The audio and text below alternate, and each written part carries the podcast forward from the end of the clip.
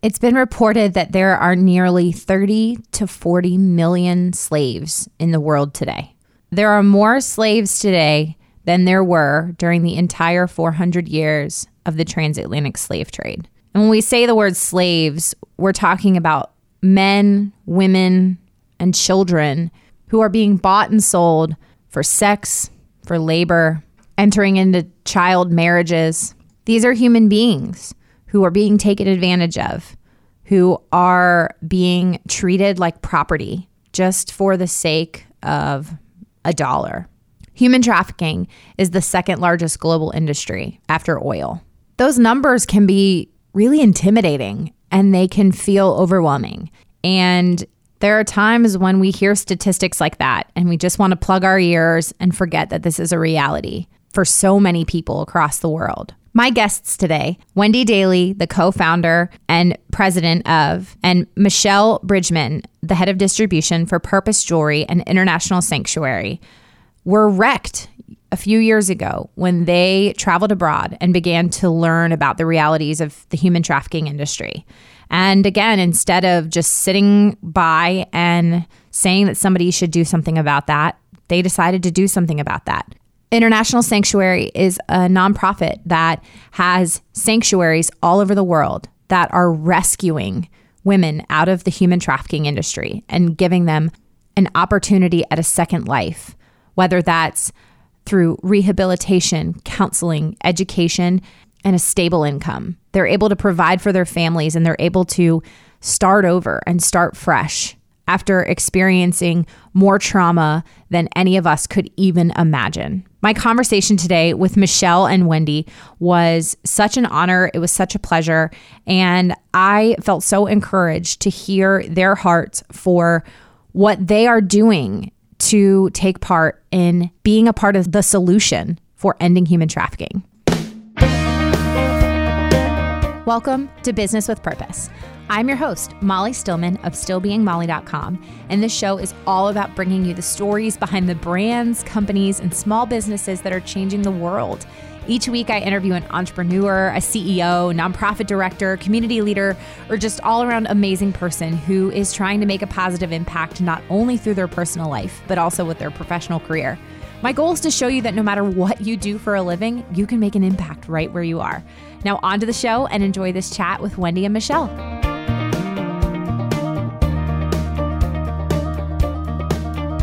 Hey, Wendy and Michelle, welcome to the show.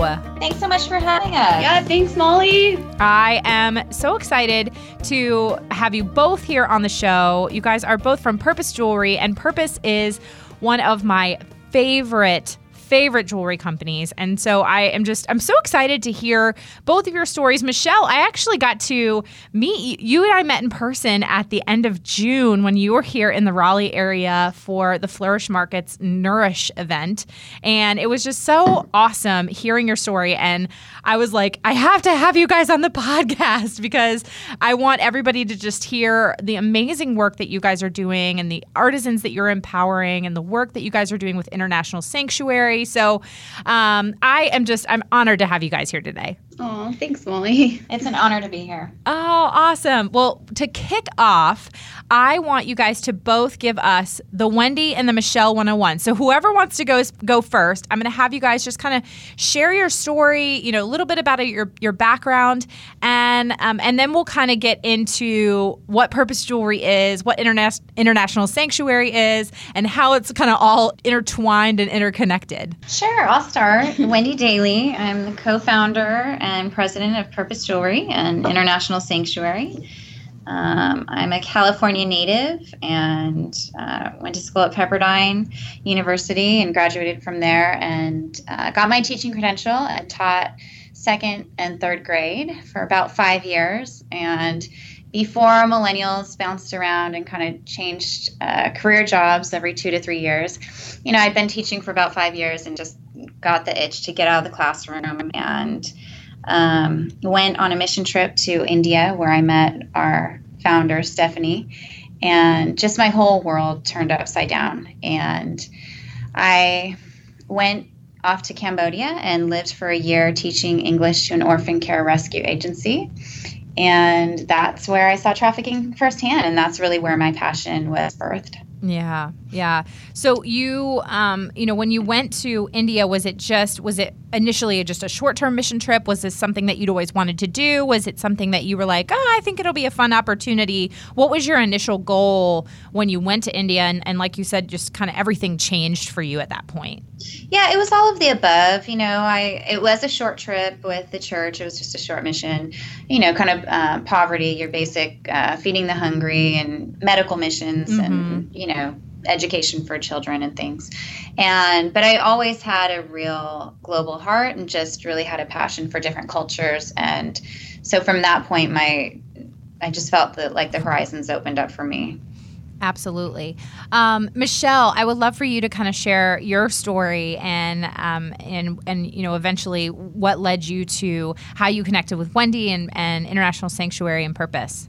Yeah. Um, so Molly, I think know a little bit about this from when I talked at Nourish event, but uh, basically I you know, grew up in Southern California and was living in definitely a bubble and didn't really know about anything about trafficking. And even in school through college, I didn't really hear much about it. Um, no, no one was really talking about it at that time. And so it was kind of off my radar. And so I graduated uh, with a business marketing degree and was just ready to kind of take on corporate world and kind of make my way up in a company and kind of rise to the top and um, make a lot of money. And yeah. that was just kind of my my ideal job like after college and so i started actually working for a travel company right after college and it was um, where it was basically tours all across Europe, Australia, New Zealand, and the US. And it was kind of through that job that I started traveling a lot and just kind of seeing the really experiencing the world around me and my eyes were just being opened up to a lot of different just social justice issues and just seeing how different cultures how it was to be in different cultures and so that was really eye-opening for me and basically i kind of came to a point in my life where I realized I wanted to do more and I wanted to kind of explore a little bit more around the world and decided to actually to do kind of like Wendy a short-term mission trip uh, through my church to South Africa mm-hmm. and then after after kind of experiencing what a mission trip was, I, I, decided to do something more extreme and I traveled the world for a whole year and basically like lived out of a backpack. And um, it was on that year long trip that I was exposed to human trafficking in Southeast Asia area. And um, I just was I was blown away. I mean, I had no idea, and I was just kind of walking through red light districts and just being so just exposed to this injustice and i knew deep down that i it was it was going to change my life um, from that point on. And so i came back from that trip and knew i wanted to still live in southern california. And so i started looking for organizations that were local that were doing something about the issue. And that's when i came across uh, international sanctuary. And it was at that time when it was just still pretty new um, and they didn't have a lot of support as far as staff wise so i just started as a volunteer and kind of jumped in with um, the marketing and kind of sales background and now i've been here ever since which is like five and a half years ago. That's amazing. And i'm not gonna lie i would love to hear like we could probably do a whole podcast of you just sharing stories of things you learned and saw on a whole you know year of traveling the world. I mean, that's basically like a bucket list item for so many people, and I bet there's just a, just a, a, a, bunch of things that you you could share of um, your time traveling the world. Um, so, so Wendy, many stories. Oh, I, I bet. Um, so Wendy, for people that don't know and aren't as familiar with Purpose Jewelry and International Sanctuary, tell tell us a little bit about first what International Sanctuary is, what they do, and how Purpose Jewelry is both connected to and a part of it, but also kind of separate and you know, but they're all they all sort of work together. Sure, absolutely. Yeah, International Sanctuary was founded in 2007, so we're coming up on our 10th year. Woohoo! and awesome. we empower girls and women to rebuild their lives and embrace their true identity and worth. Mm-hmm. And we do that through our sanctuary centers. And we are based right now in Mumbai, India, Kampala, Uganda, Tijuana, Mexico, and then we also have one in the United States uh, based in Orange County, California. And our model is really through the power of the social enterprise, and that is that uh, we walk through uh, the first phase of establishing a sanctuary, and that is to invite survivors into a job. And for a girl or a young woman who has been traumatized and is has been a victim of trafficking um, to enter into a relationship through employment and a job is dignifying it gives her work a paycheck and it, it's a non-threatening way to enter into relationship for them to start to heal mm-hmm. and build those um, bonds and, and relationships that are in a positive uh, positive way and from there, um, the sanctuary grows. And we start with just a small cohort of 10 uh, young women. And then from there, uh, they learn from each other. We establish a safe, healing workplace community. We start with a really strong culture and then add 10 girls um, after the three month training period so that they can learn from each other. And after 24 months, we have a sustainable model that is working with approximately 30 girls and it are producing about 56,000 pieces. And from there, the, the sustainable sanctuary is able to provide them with um, medical care, assistance, education, counseling, and add the additional services that they need in order to uh, really holistically step into their future and rebuild their lives.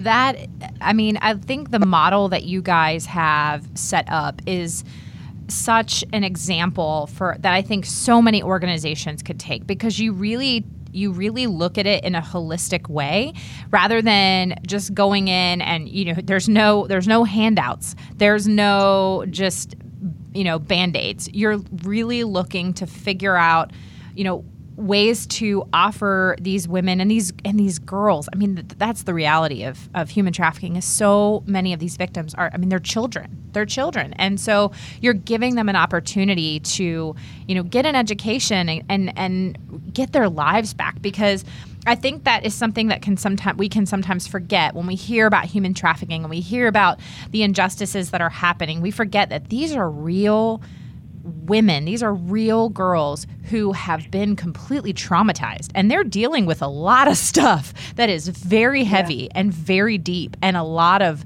uh, scars, both emotionally and physically and spiritually, that they have to work through. And so to get that yeah. support and that and those resources can be, I mean, literally life saving. Yes.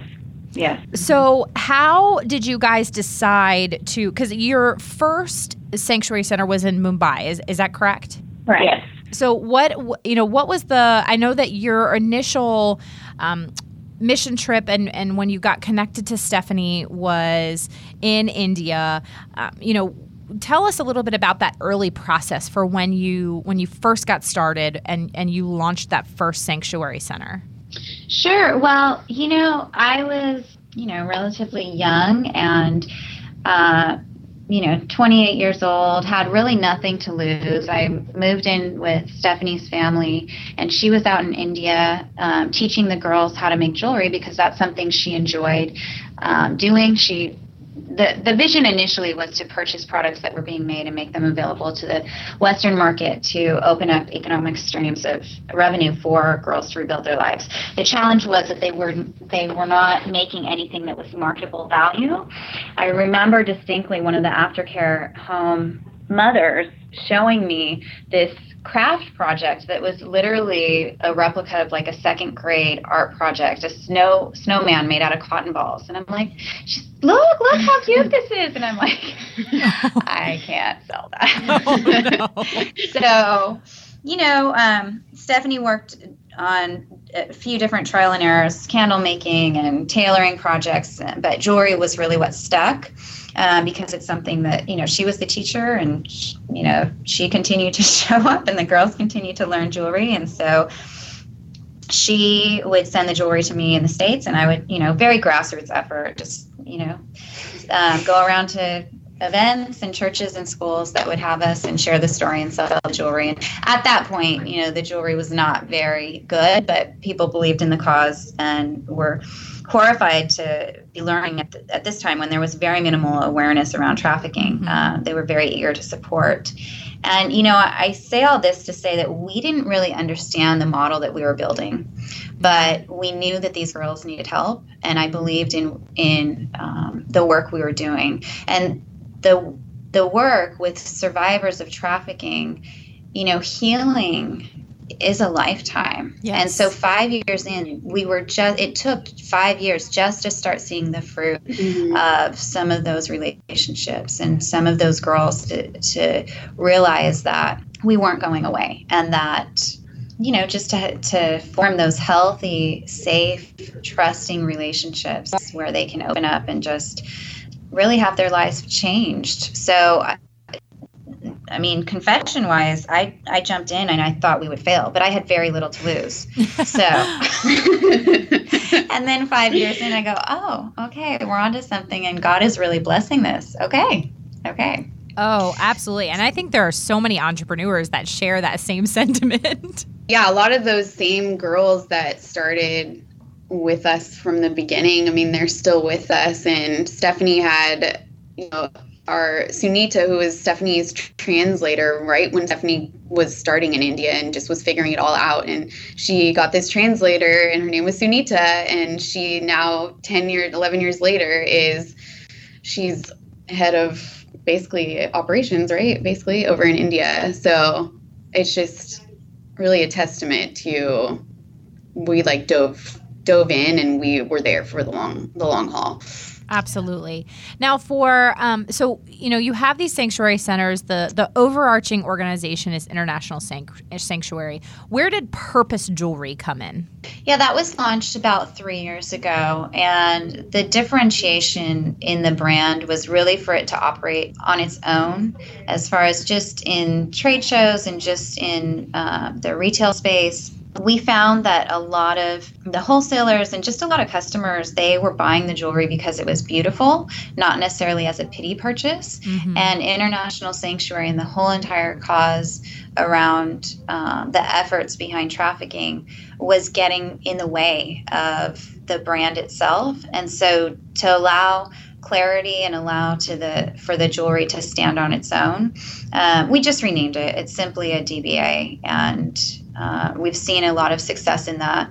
And then obviously with all of our efforts, it's all under the International Sanctuary umbrella, under the nonprofit. Yeah, with the name Purpose, it just, you know, the customer immediately knows that there's something deeper behind just this cute, you know, trendy jewelry. Mm-hmm. And we've had a lot of people come up to us at events or trade shows and just literally come up and say, Purpose Jewelry, like, what they want to know. They're they're curious. What does it mean? What what's the purpose behind it? So um, I think that has been it's been a really strong name to kind of stand out amongst the rest.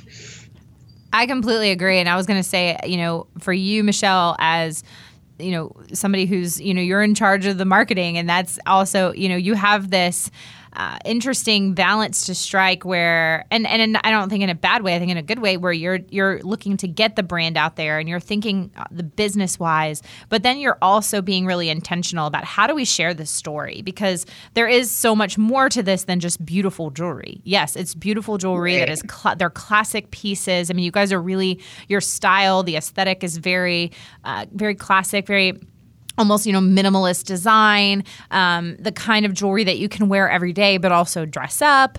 You know it's a very uh, you know it, it's it's something that can stand on its own and regardless of the story behind it would sell because it's beautiful. But then you also have this added layer of it's you know it's made by survivors and of of human trafficking. And there's so much more to it that you know when you're buying a piece of this jewelry you're providing a job you're providing an opportunity you're providing a second chance for somebody. So how do you as the marketing person like what is your goal every day to balance that you know from being a smart business savvy and then also thinking about the greater purpose behind all of it Yeah, I mean, I think it's definitely been, like you're saying, really. I think when we branded the jewelry um, to be called Purpose, it was there was we did a lot on the branding front of you know with its its own website, its own social media, very image driven, very um, you know we wanted people to see like the beauty of the jewelry and to kind of get behind the style and kind of see how you know they could wear it with different things or you know get get bloggers lifestyle fashion all these people to kind of wear it and support it. But it's really that there's that you know you have to make that strong but you have to always go back to the fact that like you're saying there's this added component this added layer um, and there's a lot of even just education that has had to happen with us just educating consumers about we're not just a it's not just a give back brand we're not right. just donating a certain percentage back to um, to give to these women as a handout or to give to another organization we actually are the organization yeah. and we are doing so much more. It starts with the job, which is through obviously through the jewelry, which is really tangible, but also we're doing all these other program components that really holistically help these women heal. And so it really is this fine balance that we've had to kind of create. And when we're speaking, I mean, we have two two different almost different target demographics where i mean with international sanctuary there's the whole i mean we have a lot of donors that are a certain demographic, I would say, and we have a certain language that we speak to them, but also with our shoppers that looks a little different too, where we have to be we have to not overwhelm them with all the information of trafficking and all the statistics and you know there's so much within the issue of trafficking that it's just it's it's giving them bite-sized information so that it, it kind of leaves them wanting more and if they want to go kind of be more in intense with their research and kind of get more into okay what does this actually look like? There's that opportunity for them but we don't want to like overwhelm them if that makes sense. Oh, so absolutely. um yeah so it really is this this balance that we've had to strike. And you know we're also trying to figure out ways to kind of intersect the two too of with donors and with shoppers and really getting them to see like shopping is the first step yes and we we need that. We need you know the jewelry to be sold obviously but there is so much more that they can that the the customer can actually do too um, whether they want to support us financially, like on a monthly basis, or if they want to click that, hey, give $10 to our new sanctuary at checkout. You know, there is there's a lot more that they can choose to get involved with. As far as the purpose jewelry sales, you know, that really goes to help maintain the existing sanctuaries and the girls that we are serving. But the capital required to launch a new sanctuary is approximately $150,000. So every wow. single donation that comes in helps us go to reach new girls that we haven't served yet. And mm-hmm. so our vision is to expand to 10 sanctuaries globally by 2020. So we're aggressively chasing after that. Okay, let's take a quick break from talking with Wendy and Michelle and let me tell you about the sponsor of today's show. If you have been a listener of the show for a while, you may remember episode 25, where my guest was Liza Moiseeva. She is the founder of GlobeIn. GlobeIn is our sponsor today and is the only fair trade verified subscription box company that empowers artisans around the world through job creation and fair wages. I have multiple GlobeIn artisan boxes and they are amazing. Every single one is so unique and curated with these beautiful selections of handmade and ethically produced home goods, beauty finds, and wearable accessories. Each box has gorgeous and unique pieces like hand painted ceramics from Morocco, hand blown glassware from Mexico, or handmade jewelry from India. I actually have these beautiful hand blown wine glasses from Mexico that I got in one of my artisan boxes, and they are stunning. Every single time I have guests over to the house, people comment on how beautiful they are. They have this almost iridescent shimmer to them on the outside that when they hit the light, there's this rainbow effect, but they're also really solid, really well made. They hold up well, and like I said, they are just beautiful, and people always comment on them. And I have to say, since we are approaching the holiday season, which is crazy, GlobeIn also offers corporate gifts. Imagine how much more meaningful your holiday gifts to your employees, your clients, or even your colleagues would be with a GlobeIn Artisan Box. You can use the coupon code MOLLY for $10 off any Artisan Box premium subscription. You can go to globein.com slash box for more details. That's globin, G L O B E I N dot com slash box with the coupon code MOLLY for $10 off. And if you haven't heard that episode about GlobeIn, go back and check out episode 25 with Liza Moiseeva to learn more about this amazing company. Now, let's get back to the conversation with Wendy and Michelle. I, I, think I shared this with you when I met you, Michelle. Um, but so I do a lot of work with human trafficking. This is a this is an issue. This is a topic that I'm really passionate about.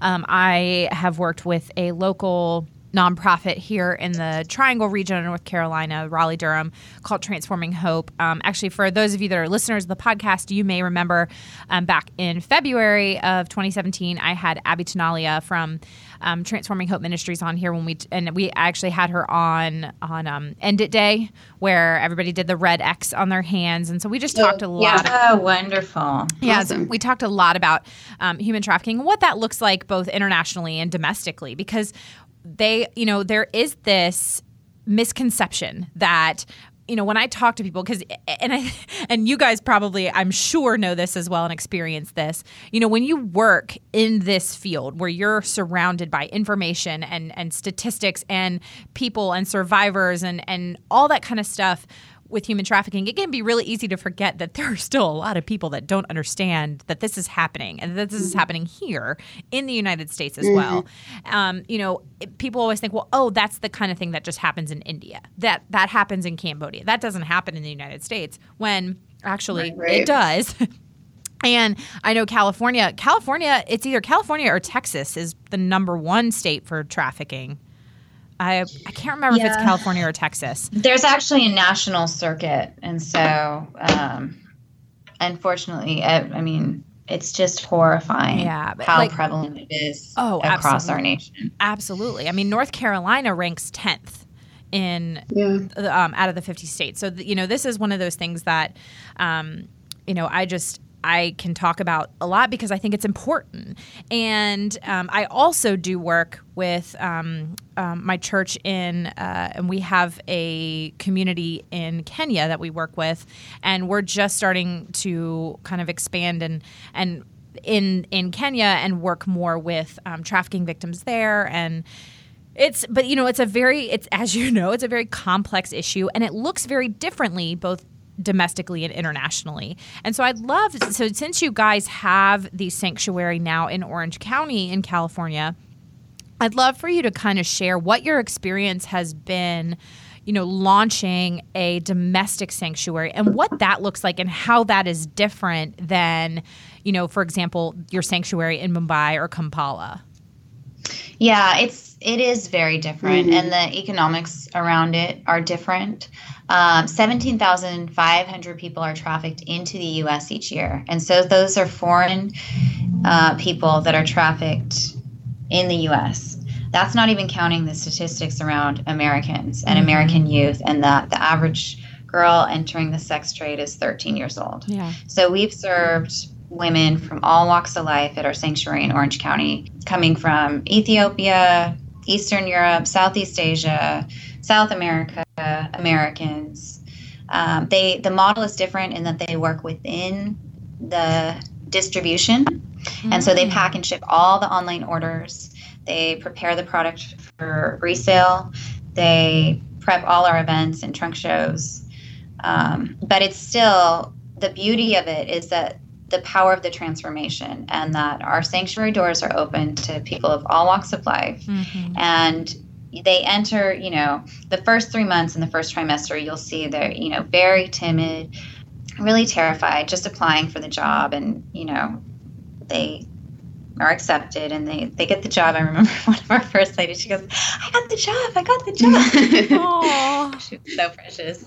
um, but, you know, it's the power of, of the relationship and God just works and, and um, they're in a safe, healing, workplace where they're free to make mistakes and they are in an environment where they can um, learn and grow. And there is incredible dignity in that. And there is incredible dignity in being able to have a job and be employed and learn and be a contributing member in your community. And so that, you know, after 12 months with some of the women that we see here, you know, they're, I'm a new woman. I mean, I just, you know, for them to be able to, uh, you know, one of our young ladies, she came in at 18 and, you know, getting her education and you know she comes in driving with her driver's license. And then next thing you know you know i mean this isn't over a course of a year. This is obviously several years but yeah. she you know bought a car and she's on her own and financially independent. And we're you know supporting her as a, a, a family would um, walking her with those steps in life. But it's just it's just really beautiful. I w- am curious to know do you guys partner with you know, how do you find these girls? I mean, I guess more specifically domestically, but I, I guess I'd also be interested to know kind of how you have set up the sanctuaries internationally. How do you get referrals for? Uh, for survivors, you know, you know, do you guys work internationally or domestically? Do you work with the FBI? Do you work with local law enforcement? You know, I'd I'd love to kind of know what that process looks like. Sure.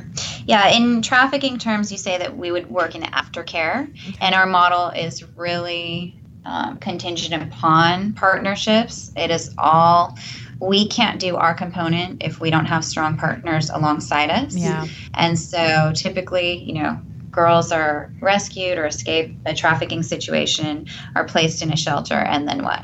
So for us in the US, we're part of a coalition the Orange County Human Trafficking Task Force that is supported by law enforcement, absolutely FBI, and uh, as you mentioned, um, social workers, community service programs, yeah. faith based ministries, churches, and local businesses that are, are trying to come together to fight trafficking. It's a really great collaboration of efforts in the community. And so social workers will refer um, survivors to us for our program.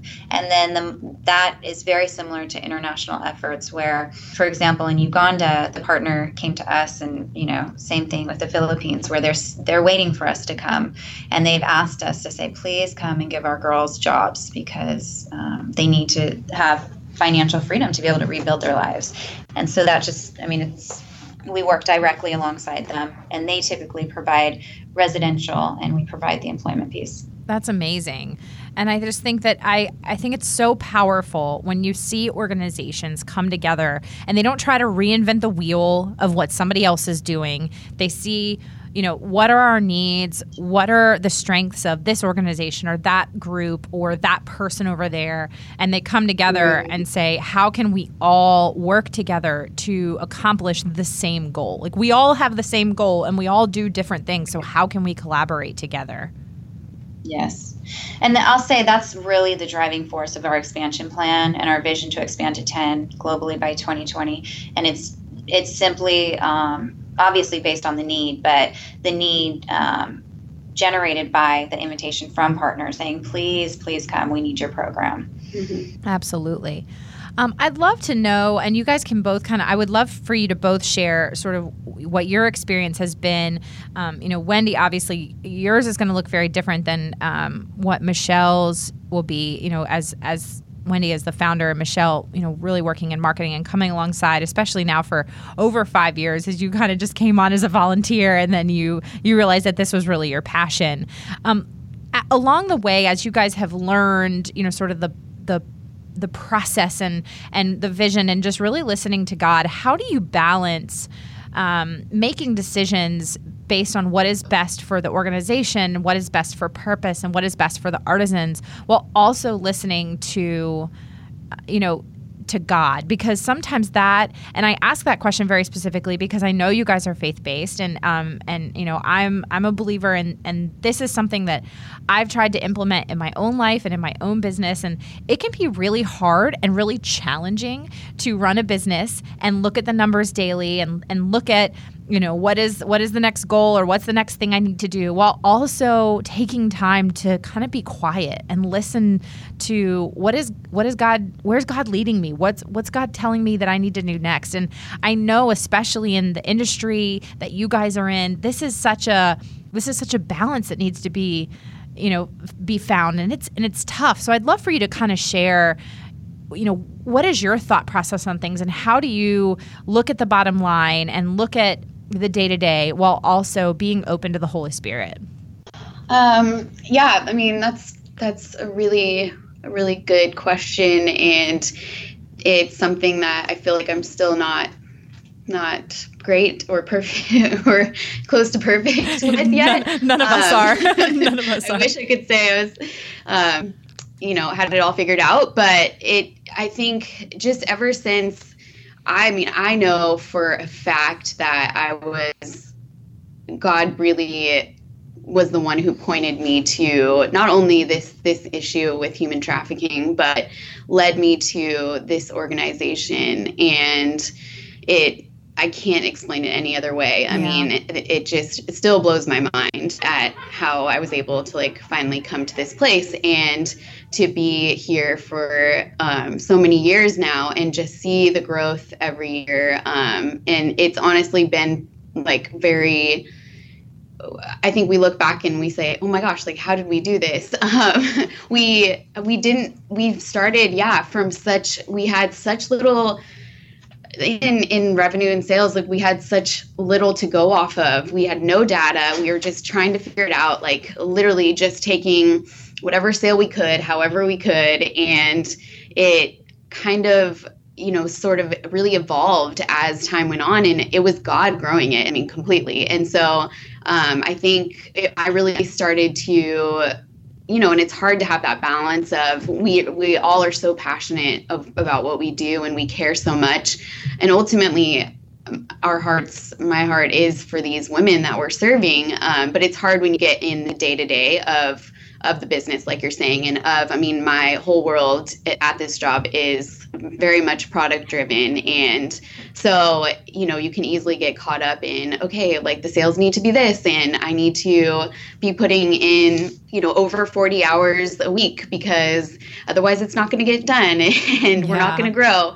Um, but I think really just yeah, it's those points where I think I've learned, and I'm still not great at it, but really involving God in the even the little decisions and like really praying and asking him to kind of impart wisdom as far as okay should should we take this partnership? Should we um, should i invest my time here in trying to get this retailer or to um, you know have this intern come on? I mean all sorts of decisions but yeah it really is like I feel like when I do do that and I do kind of take that time to pray and to listen, and he really kind of guides it and really provides more insight. And he also just allows things to open up that I I don't even understand how.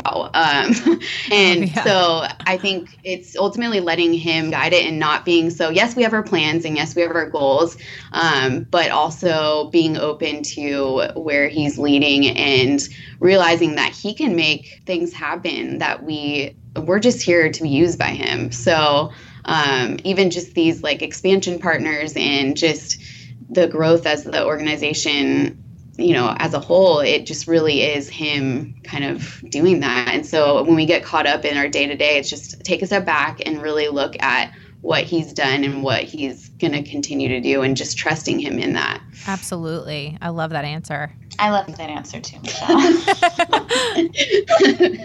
she said it. Uh, yeah, the, that's a tough one. I, you know, I've got two little ones at home, two and four, and balance. I don't I don't know that word. so yeah, I think for many of the early years before we even had any staff or employees, it was like, you know, just running around chasing every single bunny trail. And I mean, especially in the startup years, it's not sure what I would advise to to new folks because startup is just startup and yeah. you've just got to get it done. But yeah, I mean, just like Michelle said, having that time to listen, uh, listen, uh, you know, every day, and mm-hmm. just really listen moment by moment, and and it, and just surrendering, you know, just really acknowledging that um, your efforts are only efforts, and we really don't have control. I mean, mm-hmm. I don't know how many, you know, no matter what I try to do at the end of it, um, I can't control the outcome. Yeah. So I am with you, Wendy. I have two young kids too, four, and uh, my daughter's four, and my son is 18 months. So I completely, Oh, completely understand. Yeah, it's it's there's like people are always like balance, balance. I'm like, what is that? What is that word? what is this word that you speak of? I don't understand. It's like most of the days I feel like I'm a hamster in a hamster wheel, and I'm just kind of like, you just you you just make it work, and it's okay. But I love what you both said about looking at taking the time to look at what God has done and kind of mm-hmm. praising him for that and and sitting in that moment because this is something that I have really been trying to do better with this year. Because I think I think it can be so easy. And I feel like I have this conversation with entrepreneurs and and people in general all the time of it can be so easy to look at you know where we want to be and what are our goals that we have not yet reached. Or we can look at mm-hmm. you know this other company or this other small business or this other brand or this other person and see what they're doing and compare ourselves. And especially women Yeah. we are so guilty of this. And instead we forget to just stop and look at where we've come from.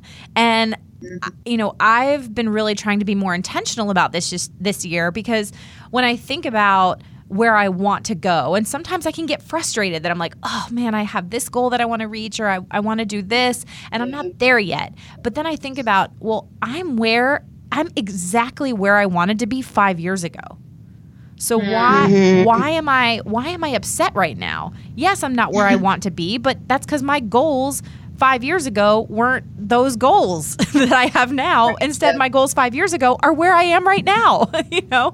Or It's true. or maybe they're a little different because they worked out, you know, in, in God's timing and in God's plans. And it's it mm-hmm. can be so hard and so frustrating as entrepreneurs to just to sometimes just stop and slow down and just think about, you know, and, and like for you, Wendy, when you first met Stephanie and you were in India and you, you know. It's like international sanctuary and purpose jewelry are basically like a fleck of, of an idea, and you're just kind of answering the call, and you just took that one step of okay, well, we're going to launch this one sanctuary, and we're going to just go from there. And so, mm-hmm. but now, now look at you, and now look at the, the lives that you're impacting, and and but I know, and I, I don't want to put words in your mouth or thoughts in your brain, but you know, when you're you're thinking about your goal of having ten sanctuaries by 2020, and and sometimes that can probably feel overwhelming. And I guess I just want to say this as an encouragement to you that, you know, if you the the place that you you all have been able to get to and the lives that you've been able to impact it and just the the pace that you're setting and the influence that you're having in this industry in general and, and the work that you're doing to end human trafficking right where you are is so powerful. And and look at wh- where you've come in 10 years. And so to mm-hmm. to think about the goal that you have for 2020 i guess i just want to encourage you that you know on those days that it feels really hard and really overwhelming and and are we going to be able to reach this goal that you know that just you're doing the right thing because you're you're taking that that next step that's right in front of you Mm. Thank you so much, Molly. That means so yeah, much. thank you. oh you are if so I can welcome just respond to what you were saying Absolutely. about the comparison, Yeah. um, especially for entrepreneurs that, you know, with social media and press and all the publications and things that are out there, it's so easy to look at the external publication Mhm. and measure that as success. yeah And we just don't know. Things aren't always what they seem and Mhm. you know internally um, you just you just can't measure yourself with with that standard and you know over the years we've oh if we were published here or if we were you know there and it's like so many times those things come and go and those are not you know they're very fleeting and Yeah. it's not at all what it, it doesn't define you it doesn't define success you've got to be faithful to with what god is requiring of you and Mhm. um, really listening to i mean constantly constantly listening to see if you know just day to day moment by moment to listen to see what what he wants and what he requires of us Oh, absolutely. And I think, yeah, I was listening to a podcast earlier and somebody said, somebody called Instagram, Instagram is everybody's prom night. I was like, I oh, loved that. yeah. I was like, Yeah. you are so right. Instagram's everyone's prom night. Everyone looks their best. Yeah. Yeah. Yes. yeah. Yes. Yes. I just loved that analogy. I was like, I'm I'm using that. I'm using that. That's awesome. I'm filing that away for later. Um, well, as we wrap up here, guys, I would love for you both and Michelle. I know that you shared some of this at Nourish, and um, so this, so this is obviously we're airing this show in um, here at the end of September, and so I want you guys to just kind of share what is, you know, what is on the docket, if you will, for Purpose and International Sanctuary here in this last half of t- 2017, and and um, what can people look forward to, and you know, what are you guys hoping to do here in the rest of the year and into 2018? Yeah, so I would say on the the purpose jewelry front, we have a lot of exciting new things happening um, coming into the fall season. We on October 2nd are launching our Purpose Premiere collection, which is all 14 karat and sterling silver plated pieces um, that are going to be in really gorgeous packaging and um, more the the minimalistic pieces that you can really wear every day and not even have to worry about that just keeping them on because Yeah. the quality is is there and if you're sensitive to metals or you know you haven't been able to wear some of our other pieces just more because of that um, this is your chance to kind of um, check check it out and be able to purchase when you maybe wanted to, to before but you couldn't. Um, so that is really exciting. We've actually been wanting to do this for a few years and um, we're finally able to kind of roll it out and it's we're going to do just a lot of fun marketing around it and press around it and molly what we got to get you some pieces Oh, Um, yes. but yeah, so that's really exciting. And um, kind of when right when we launched that collection, we're also um, we're basically restructuring our online store a little bit to be tiered collection. So it'll be the premier collection, and then it'll be um, an on trend collection, which is just kind of our our normal pieces that we've been that you know you you see that are the base metal that are the fashion jewelry that are really you know more of the statement kind of trendy pieces. And then we're also introducing a third collection, which is called Hope.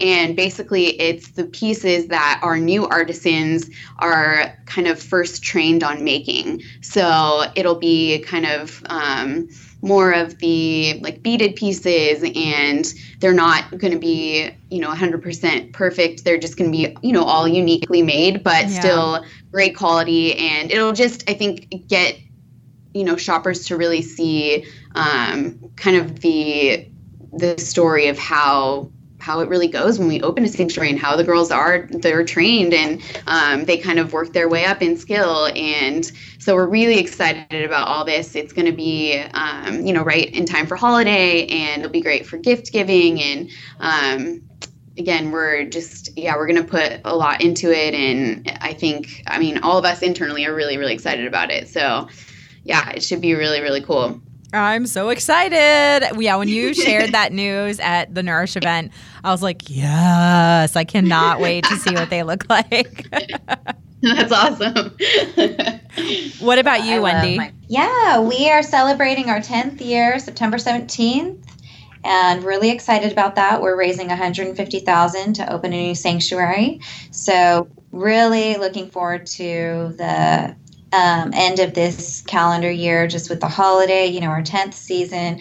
I remember year one, you know, going around to every event and bazaar kind of community uh, sale at every elementary school with Stephanie, 18 shows in 40 days. And, um, you know, here we're shooting for a million in sales this year. So it's very exciting.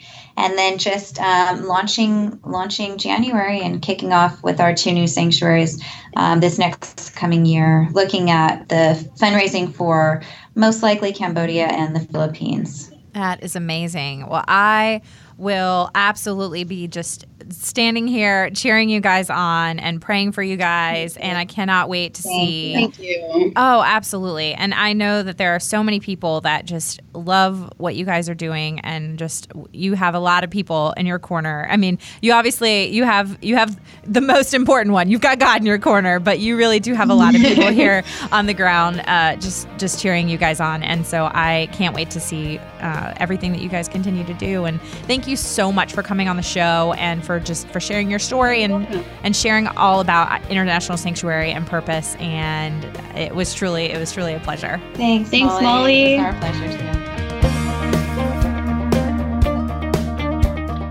I hope you love this episode with Wendy and Michelle. I had the best time talking with them, and they really encouraged me to just keep going and keep fighting because even if you're making an impact on one person or 10 people, you know, when you start small, that ripple effect really can change communities and it can change the world. Thank you so much for listening to this week's episode. If you are a first time listener of the show, welcome. Be sure to visit the archives for past shows featuring amazing entrepreneurs and business owners who are literally changing the world with their businesses.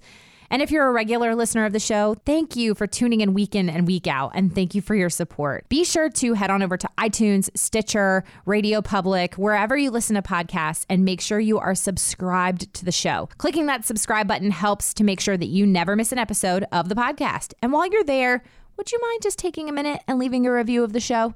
Leaving a review of the show helps me to know what you're liking and how the show is personally impacting you. Reviews also help to show other listeners what the show's really all about. And if you share the show on social media, be sure to use the hashtag Business with Purpose Podcast or tag me at Still Being Molly on Twitter, Instagram, or Facebook. Thank you again to our sponsor of today's show, GlobeIn. Again, be sure to visit globein.com slash box and use the code Molly for $10 off your premium subscription. Now, this show is edited by my amazing husband and executive producer, John Stillman, and the music is by Mark Killian of Third Wheel Media. Thank you so much for listening and go do something good with purpose, on purpose.